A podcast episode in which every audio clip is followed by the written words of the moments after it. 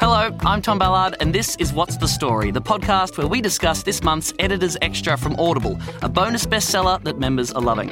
It's like a book club, but for your ears. This month, we've been listening to the funny, charming, and romantic debut from Australian author Graeme Simsion, The Rosie Project. I may have found a solution to the wife problem. As with so many scientific breakthroughs, the answer was obvious in retrospect. That's Don Tillman, a brilliant but socially inept professor of genetics who's decided it's time he found a wife. So Don designs The Wife Project, a 16 page, scientifically valid survey to find his perfect partner. His design has to filter out the drinkers and the smokers and the late arrivers, but Rosie Jarman possesses all of those qualities. Although Don easily disqualifies her as a suitable candidate, even though she seems quite intelligent for a barmaid, he's intrigued by Rosie's own quest to identify her biological father. When Don and Rosie collaborate on the father project, an unlikely relationship develops, and Don Tillman is forced to confront the realization that despite all his best efforts and all his hard work, falling in love is not an exact science. Oh, I had a lot of fun listening to this one. I hope you did too. I was listening to it while I was in London during an actual heatwave, an actual British heatwave that was happening, just sweltering my butt off on the muggy tube, listening to this and laughing along. Good times. Joining me on this month's show to let us know what they made of the Rosie Project are two lovely people. First up is a comedian, writer, and actor who's been seen on shows like Squinters and The Project. It's Susie Youssef. Hi, Susie. Hello, Tom Ballard. What were you doing while you were listening to the Rosie Project? Uh, I listen to my podcasts and audiobooks all over the place. A lot of driving, uh, a little bit in bed. Um, did have an injury on this one though because I went for a walk around Annandale and uh, walked into an outdoor umbrella and then had to sit down and eat a meal that I didn't need um, just to, to cover up that incident. Um, but it was because I was so engrossed in the book and I absolutely loved it. And also with me today is an author and passionate autism advocate, Yenn Purkis. Hello, Yenn. Hello there, Tom. Lovely to be here. How about you? How did you listen to the Rosie Project? What was going on in your life? I mostly listened to it at home, um, a little bit on the bus, but mostly at home and I, I, I found uh, I couldn't do much um, taking my concentration, so I basically sat on the couch and patted Mr. Kitty, um, which was very pleasant. so I had a good story and then some kitty smooching. It was it was good. That's perfect. Welcome to you both. Thanks for being here. Let's start with the the whole premise that drives the story. Don Tillman wants a wife, and because he's Don Tillman, he sees the world in a certain way. He goes about trying to find a wife in a very particular way. Here he is having his bright idea. A questionnaire such an obvious solution. A purpose built, scientifically valid instrument incorporating current best practice to filter out the time wasters, the disorganised, the ice cream discriminators, the visual harassment complainers, the crystal gazers, the horoscope readers, the fashion obsessives, the religious fanatics, the vegans, the sports watchers, the creationists, the smokers, the scientifically illiterate, the homeopaths, leaving, ideally, the perfect partner or realistically a manageable shortlist of candidates. Yeah, and what did you make of Don's approach to finding the perfect partner? Um, it's funny um, listening to this audiobook because I'm actually an autistic person myself, and so while I could see that there was a humour value to um, to what was going on here, and it was quite an odd and quirky approach to finding a partner compared to how most people find a partner, I could also see that there was quite a nice logic involved, and I thought it was probably quite a good approach. hey, nothing else is working for me. May as well try this this sort of thing. Uh, Susie, did the Wife Project premise work for you? I felt so smug listening to the beginning of this book. I was like, well, that will never work. Um, but I fell in love with the book so quickly that I, I just I love the journey, and I um, I mean, I'm cancelled as soon as you say time wasters. So there's no way I was a candidate for Don Tillman. Oh, I know you were particularly amused by this goal that Don has for the questionnaire.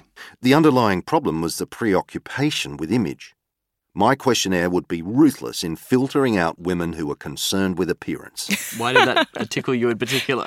Um, I just love that line so much. I love the delivery of it by the narrator. I love the idea that uh, he's going to filter out anyone who has a preoccupation with image. And I was just like, okay, so the book will end in two more sentences. Like, this is perfect.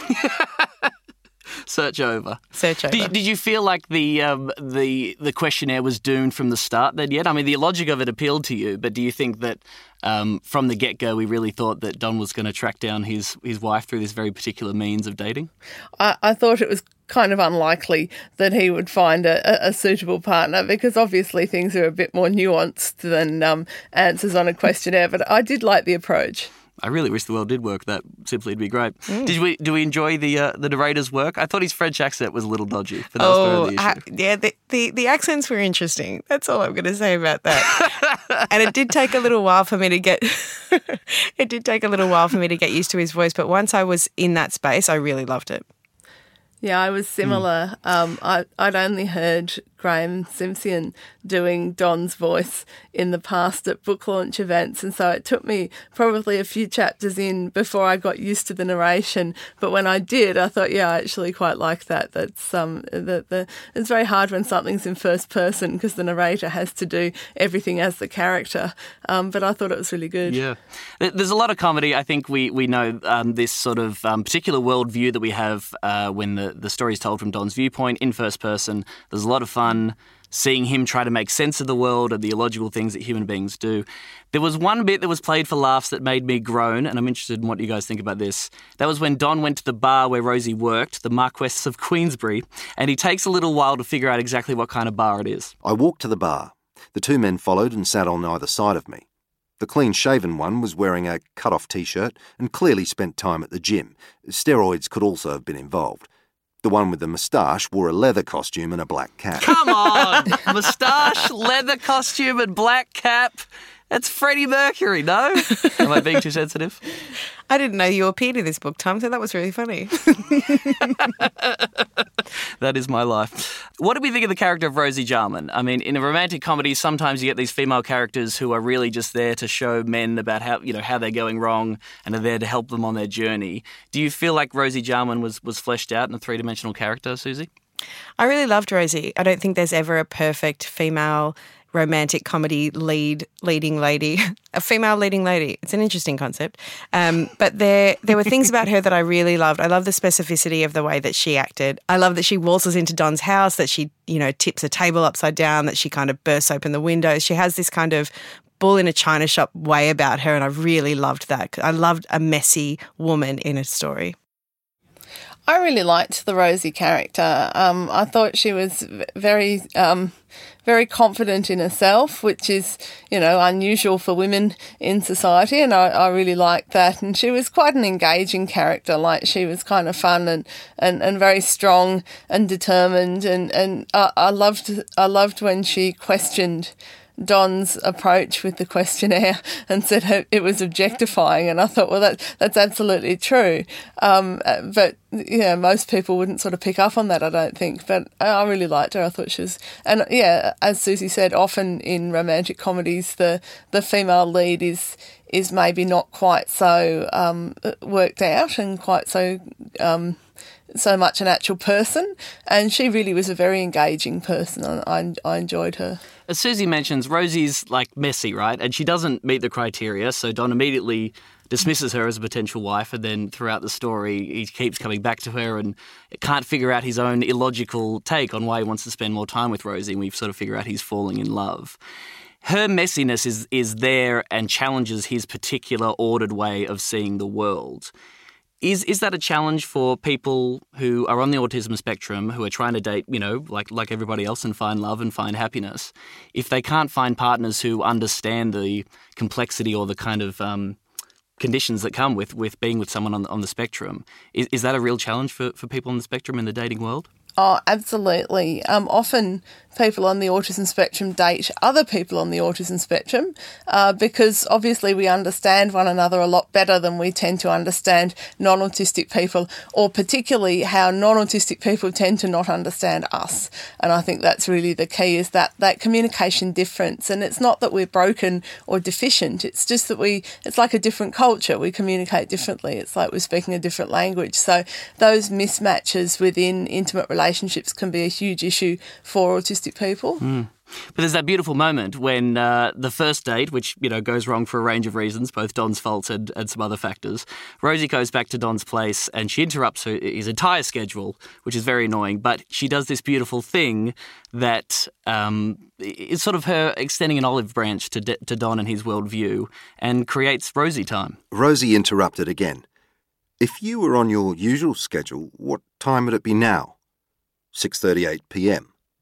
The clock on the oven showed 9:09 p.m. Rosie located the controls and started adjusting the time. I realised what she was doing. A perfect solution. When she was finished, it showed 6:38 p.m. No recalculations required. I think that's a really lovely moment, don't you, Ah. Susie? That's when we see Don being not like totally inflexible and really connecting and really starting to realize that uh, Rosie's a pretty special person. I totally loved this moment. I was just, um, I felt so emotional just hearing this because you get this uh, this sense that Don is surprised by her and that he's not really surprised by other people, and that not only is he surprised, but he's he's delighted by the fact that she's a misfit as well. Like she just changes the clock, like she shifts time so that he feels more comfortable because she has an empathy in that moment for him. And I, yeah, it just broke my heart. I absolutely loved it. Even though she's a smoker. Unacceptable. I'll chat more with Susie and Yenn shortly, but for now, let's hear from the man behind the Rosie Project, author Graeme Simsion. Graeme was on holidays in rural France when he joined me for a chat about getting into the mind of Don Tillman. Graeme Simsion, welcome to What's the Story? Great to talk to you, Tom. Uh, let's start by talking about me, please. I appeared in one of your short films, Push Up, years and years ago. For the listeners' benefit, just how powerful and moving did you find my performance? Well, I mean, appeared is the wrong word. Starred is is, is obviously it. And, and if I remember rightly, and I do remember rightly, you played um, a character who was played by I think three or four different actors over the course of his life. I, I think I think listeners should know that they can judge for themselves about your performance in Push Up, which was the name of the movie, directed by Jason Christou, because I believe it is actually up on YouTube. so they can search on Push Up Tom Ballard, Jason C H R I S T O U, and um, they can actually judge for themselves the performance. Ah, showbiz. All right. Well, this was your debut novel, The Rosie Project. It was a massive hit. It's, it's a global bestseller. Um, have you listened to the audiobook, like we've all been doing here on What's the Story, as read by Dan O'Grady? I have not listened to the whole of the audiobook, but I've listened to enough to get a great sense of what Dan did. Have you had much feedback about Dan's reading of The Rosie Project? Look, I'm just amazed by how many people are now listening to audiobooks. I've got a bunch of people I know who listen to them on the way to work or while they're doing stuff with their hands and so forth that isn't compatible with reading. My my favourite in many ways is I've got an elderly guy. He's 104, just turned 104, and just in the last couple of years he's lost his eyesight. And he, he's probably my, my oldest fan, and he gets the very first copy of the Rosie books when they come out because he's obviously not buying um, unripe bananas at the moment in his life. Wow, that's lovely. Of course, I, I this is almost embarrassing. I did not even consider the benefits of audiobooks um, for people, uh, you know, uh, with, with certain disabilities. I'm glad they can still share in the story of Rosie and Don. That's very nice. Tell us a little bit about Rosie. I know that she's sort of changed a lot over the course of the development of this project. Where where did Rosie come from, and how did you end up with her in a, a final form? Yeah, yeah. I guess there's two ways that Rosie has changed. One is in the development of the Rosie project, what she started off as and how she ended up in the final book. But but in terms of Rosie's development as a character, the book was originally, or the, the screenplay was originally the Clara project. Um, and I had a very different sort of person playing Rosie who was, we could all see she was absolutely compatible with Don. She was a nerdy Hungarian physics PhD. And we thought, yep, all they need to do is to get past their, get over themselves and get together. Um, but I thought in the end it was more interesting to have someone who was a lot stronger, took it up to Don.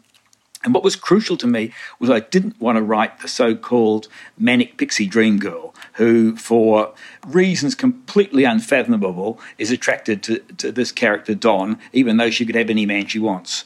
What is it, do you think, that makes Rosie fall for Don? Well, Rosie's Rosie has um, a pretty negative view of men. Um, she she doesn't have trust i- in the world and in men particularly. And, and Don is absolutely straight up, totally reliable, totally decent, totally ethical, and she comes to sort of to realise that there's no side about Don. He is what he is. Finally, just one last question. I hear that you might be considering a cookbook based on the Don Tillman standardized eating system. Is that happening? Are you writing the recipes? How does that work? Oh, you've picked a good day to ask me or a bad day to ask me. Um, we'll be, we'll be, we, we ate uh, chili con carne a la Don last night. We're eating risotto a la Don tonight. The, the book Don Tillman's standardized meal system is, is well and truly underway. It's on its second edit now and should be out in Australia in, in time for Christmas.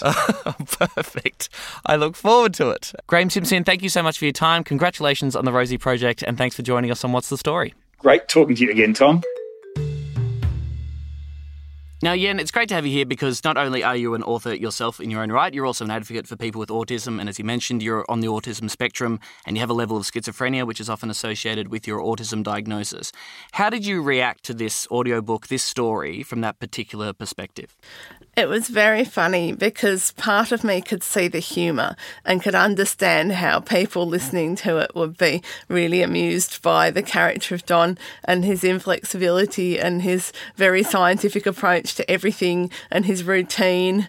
Um, but for me, uh, it wasn't anything out of the ordinary. I could sort of see myself in a lot of what Don was experiencing, maybe to a lesser degree. But it was a very odd perspective because I'm thinking I know that people would find this killingly funny, but for me, it's all it's a bit like reality. it's real life. Fair enough. I mean, we, we don't actually get a specific diagnosis, so to speak. Uh, Don Tillman describes himself as being wired differently. Graeme Simsion, the author, specifically, you know, avoided putting too many labels on it. He's regularly told that Don Tillman has undiagnosed Asperger's. What, what what's your impression of Don Tillman? Do you think? I, I, I mean, I'm not a diagnostician, and he is a fictional character, but I suspect he is almost certainly on the autism spectrum, yes, um, and and very yeah. much quite. I won't say stereotypical, but a lot of the things that most people would associate with autism and of course autism is broader than those just those expectations so don is more of the character that fulfills the usual expectations um, if you get women on the spectrum they often have different considerations and might present quite differently or gender diverse people and things like that Oh, that's really interesting. Thank you for sharing that. Can, can you help clarify what what are the differences between autism and, and Asperger's? Well, autism, uh, uh, in fact, Asperger's isn't part of the diagnostic literature anymore. So there's a manual called the Diagnostic and Statistical Manual of Mental Health Disorders, and that lists all the mental health issues. And also, I mean, autism is not a mental health issue, it's a neurological issue, but it's in there. And this manual got updated a few years ago and Asperger's was removed. But some people still keep their Asperger's label um, and that that's what they identify with. But technically, it is all part of the autism spectrum, which is an umbrella term which includes a whole bunch of different conditions around autism and pathological de- avo- demand avoidance, which is a relatively new thing, um, and a, a, lot of other things. So, autism is the umbrella term, and Asperger's is a little bit of specifics within that, I suppose. Right, that's very interesting. Thank you. Um, a, a, common misconception about people on the spectrum is that they're robots who can't feel any emotion at all, and obviously this this uh, book blows that idea out of the water. Don actually talks about his relationship with emotions. Throughout my life, I have been criticised for a perceived lack of emotion, as if this were some absolute fault. Interactions with psychiatrists and psychologists, even including Claudia, start from the premise that I should be more in touch with my emotions. What they really mean is that I should give in to them. So, Yenn, what did you make of Don's relationship to his emotions and how he deals with them throughout the book? I thought that was a really interesting part of the character. Autistic people often have something called alexithymia, which is also known as emotion blindness. It's an inability to connect with and articulate your emotions, but it certainly doesn't mean you don't have them. And I think Don fitted that picture quite clearly that he definitely has emotions. Um, and and the whole story with, with the old woman Daphne, where he's really thoughtful and, and kind and empathetic to this old lady who's got no one else, just you know, totally scotches those thoughts that autistic people have no empathy and no emotions. And, and it actually is far from the truth that, that autistic people lack emotions and empathy. We, we have we do them differently. We do those things differently, but we don't not do them. And that's that's been the thinking for many years that we we are emotionless, unempathetic people, and it's really unhelpful. And if you could imagine that being directed at you when you have your own really deep emotional life, but it's just different from what other people expect. So it's one of those things where the stereotypes can be really unhelpful and quite hurtful for people. But I think Don demonstrates a lot of emotions and a lot of empathy, but just in a different way. And I thought that was very well handled in the book. I thought um, that was a fairly subtle and nuanced bit of understanding of that character. Did you have some preconceived ideas about autism blown out of the water by listening to the Rosie Project, Susie? Oh, absolutely. I, I kept thinking the more like you know I had read the book previously and then listening to it was a totally different experience again. I just kept thinking as I was listening that uh, the problem isn't with people who have autism, but in the way that we perceive emotion in general. That the way, you know, that there is a lack of empathy from greater society in reading emotion or reading people's feelings, um, and that I loved the way that Rosie had this kind of sensitivity and sense of humor when it came to, to Don, and that she would still tease him and, and still kind of muck around with him and, and wasn't being reverent because there is this disconnect there that, you know, that you have to be respectful or reverent around people who are who are different to you when, you know, they're, they're feeling emotions just like you are. You just can't see it, um, which is probably a really inarticulate way of saying it, but it just, it really did. It, it, it, it kind of blew my mind. Um, and I heard a lot of things on this um, listening of the of the text than I did when I read it.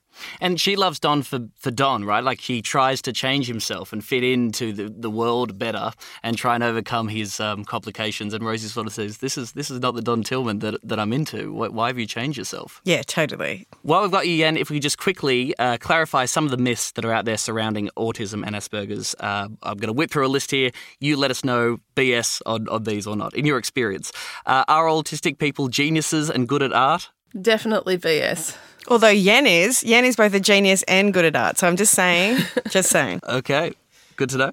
Uh, people tend to grow out of autism. Any Nonsense. truth to that? Nonsense, thank you.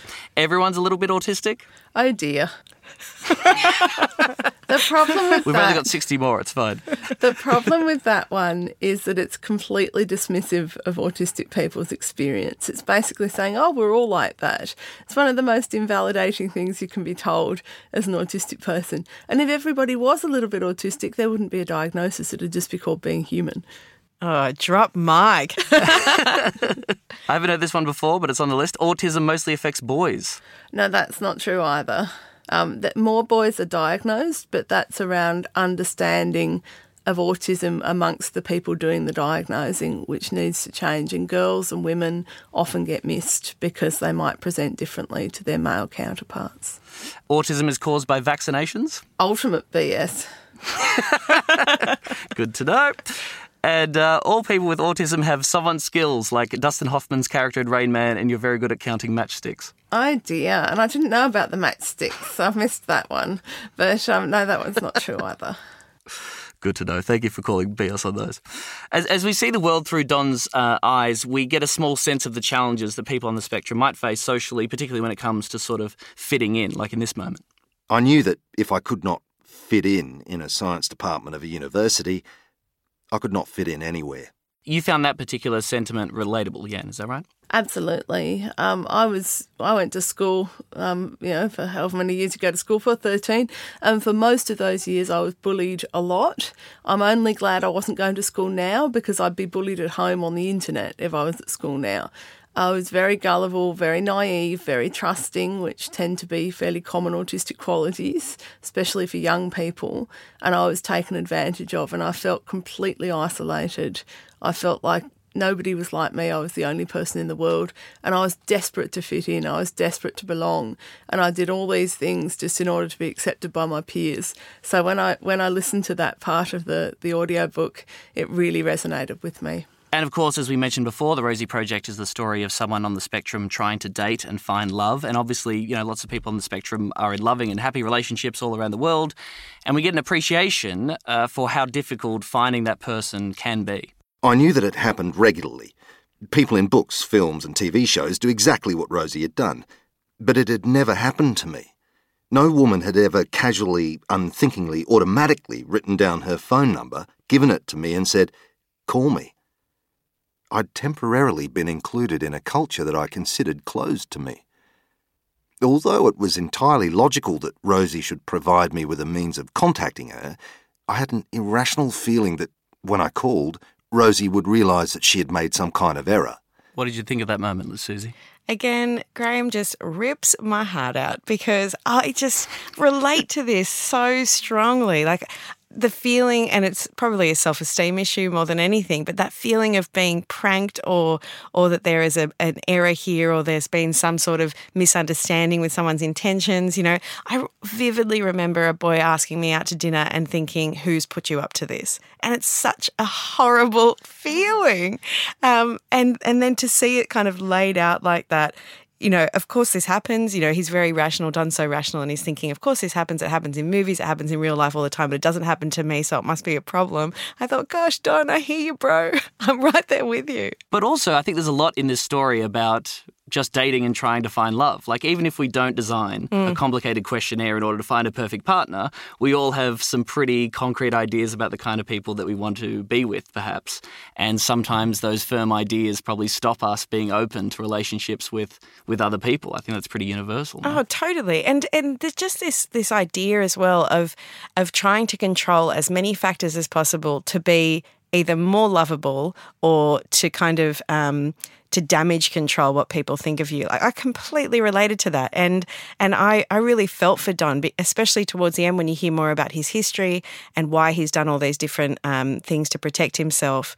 Uh, yeah, I, I think it's it's a it's a beautiful love story, uh, and the fact that it's um, centers around someone who is, is live, has lived life on the spectrum um, just kind of made it all the more rich for me. What about the other relationship in the story, Yenn? Gene and Claudia seem to be having some issues. Uh, what did you make of uh, of their marriage, their open marriage, and Gene's quest to have sex with everyone from around the world? I thought that was a wonderful character to have. I thought that was really, um, from a comedy perspective, that was very funny. Um, I, I, did feel for Claudia. I think um, uh, I, I, suspected she didn't know quite the extent of her husband's infidelity, um, even within an open marriage, and I thought she'd be quite horrified if she found found out. Um, but I did think it was a wonderful comedic thing. I'd, I'd never come across somebody who wanted to have sex with, with someone from every country in the world. Quite an ambition, really. it's called science, Yenn. Look it up. Yeah? we hear about uh, things being rational and irrational and logic that, that, are obviously very important factors to, to Don for his particular worldview. But when it comes to love, it's not exactly an irrational or logical sequence of events. That's, that's sort of at the heart of the book. Um, how, how, did you navigate that, Yenn? How did you think about those um, questions of irrationality and illogic that come along with finding love? Ah, oh, see, I'm actually not. I haven't done much in, in the way of romantic relationships because I'm actually aromantic and asexual, so I have very little interest, oh. which makes my life incredibly easy. It's a lovely thing because I think when people want to find a partner and can't, that's a really difficult thing, and that's a very um, a very soul destroying thing to be alone when you don't want to be alone. Whereas for me, I'm alone through choice. And so when I've tried to have mm. relationships in the past, because when I was younger, I figured everyone had to have relationships. I had no language for it being okay not to. And I've been in these relationships and I just feel completely out of my depth. I think I don't even know what I'm doing. And certainly no concept of love. I do love, I do have love. I love my mum. I love some of my friends. I love my cat. But I don't, romantic love is something that's just kind of not part of my life. And I do see so many mm. people on the spectrum who that's not true for and who really want a partner. And it can be really difficult because they can't find one and their expectations of who they want doesn't tally up with who wants them. And it's it's a really difficult thing. And I think in terms of logic, I think romantic love is probably one of the most illogical things there is. And if you're looking for love um, on the basis of logic, it could be quite difficult. Well, Susie and Yenn, we are definitely not the only people who have been loving the world of Don Tillman and Rosie Jarman. There are plenty of thoughts from other listeners out there. Let's hear a few of those now. Yenn, you have some thoughts from JLT. Wonderful characters all round with a beautifully self aware protagonist. There are moments your heart breaks for Don, alongside other times you realise his assessment of people and situations is hilariously spot on. A wonderfully realised character. Oh, very true. Susie, you've got some feedback from Monique. Uh, yeah, feedback from Monique M. Presumably Monique Monique uh, is her is her full name. Um, liked this book mostly due to the main character's mental disposition and educational opportunity in brackets although light it gave me into the life of people with asperger's. It was mostly curiosity that kept me engaged in this book rather than a rich storyline. Mm. I thought the narration was of high quality and would recommend this book to people who A, want a male perspective on relationships, B, like a light humoured read, and C, are curious about the vastly amazing mental spectrum of humanity. Woof. Hello. The mental spectrum of humanity. There we go. Mm. Uh, and finally, some words from an, an anonymous review entitled Jupiter's Casino Hens Night. Met a gorgeous girl out with friends on a hen's night. We chatted most of the night and had a great time. She recommended this book and I loved it. She could easily be my Rosie. Shame I didn't get her number due to being interstate. Come on, people, we got to get these people hooked up. If you're listening, random hens night at Jupiter's Casino lady, and you recommended a book to someone, they want to hook up with you, and we could have a love story by the What's the Story podcast. Please get in touch. Well, we'd love to know what you made of the Rosie Project too. It's easy, just head to the What's the Story Facebook group, ask us some questions, and tell us what you thought. Thank you so much, Susie Youssef and Yenn Purkis, for joining me for this month's instalment of What's the Story. You guys were fantastic. Oh, thanks for having us. Yeah, thank you. Before you go, because I'm a nosy bitch who loves drama, I want to know if you were designing your own partner project questionnaire, what would be three mandatory requirements for your lover, Susie Youssef? First up, they have to be financially unstable. I don't want someone throwing their financial stability in my face every day. I would hate that. Obviously. Number two, um, they can only speak English. I don't want anyone who speaks more than one language. I get quite paranoid. My parents spoke Arabic my whole childhood. they knew I couldn't understand it, hated it, don't want it to happen in my romantic life. Um, and thirdly, they have to ha- obviously have a massive um, sense of humour. Sense of humour, yeah. Yeah. Good. Okay, Yeah. great. Yenn, how about you?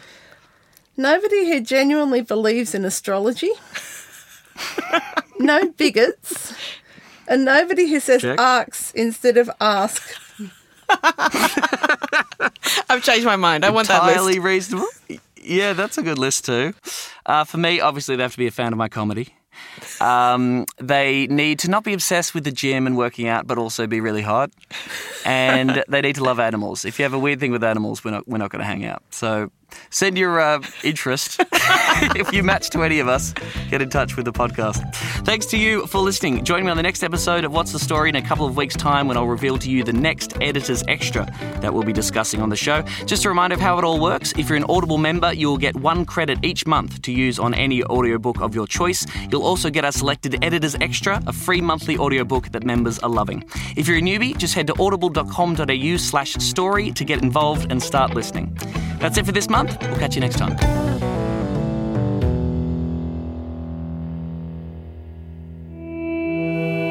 Did you love the Rosie Project, but you're not sure what to listen to next? Get one of these heartwarmers now on Audible. Don and Rosie are back in The Rosie Effect, Graeme Simsion's charming and hilarious sequel to The Rosie Project. As Don tries to get to grips with the requirements of starting a family, his unusual research style gets him into trouble. Nothing is missing from Eleanor Oliphant's carefully timetabled life, except sometimes everything. Eleanor Oliphant is completely fine, explores how one simple act of kindness could shatter the walls Eleanor has built around herself. Download and listen now from audible.com.au.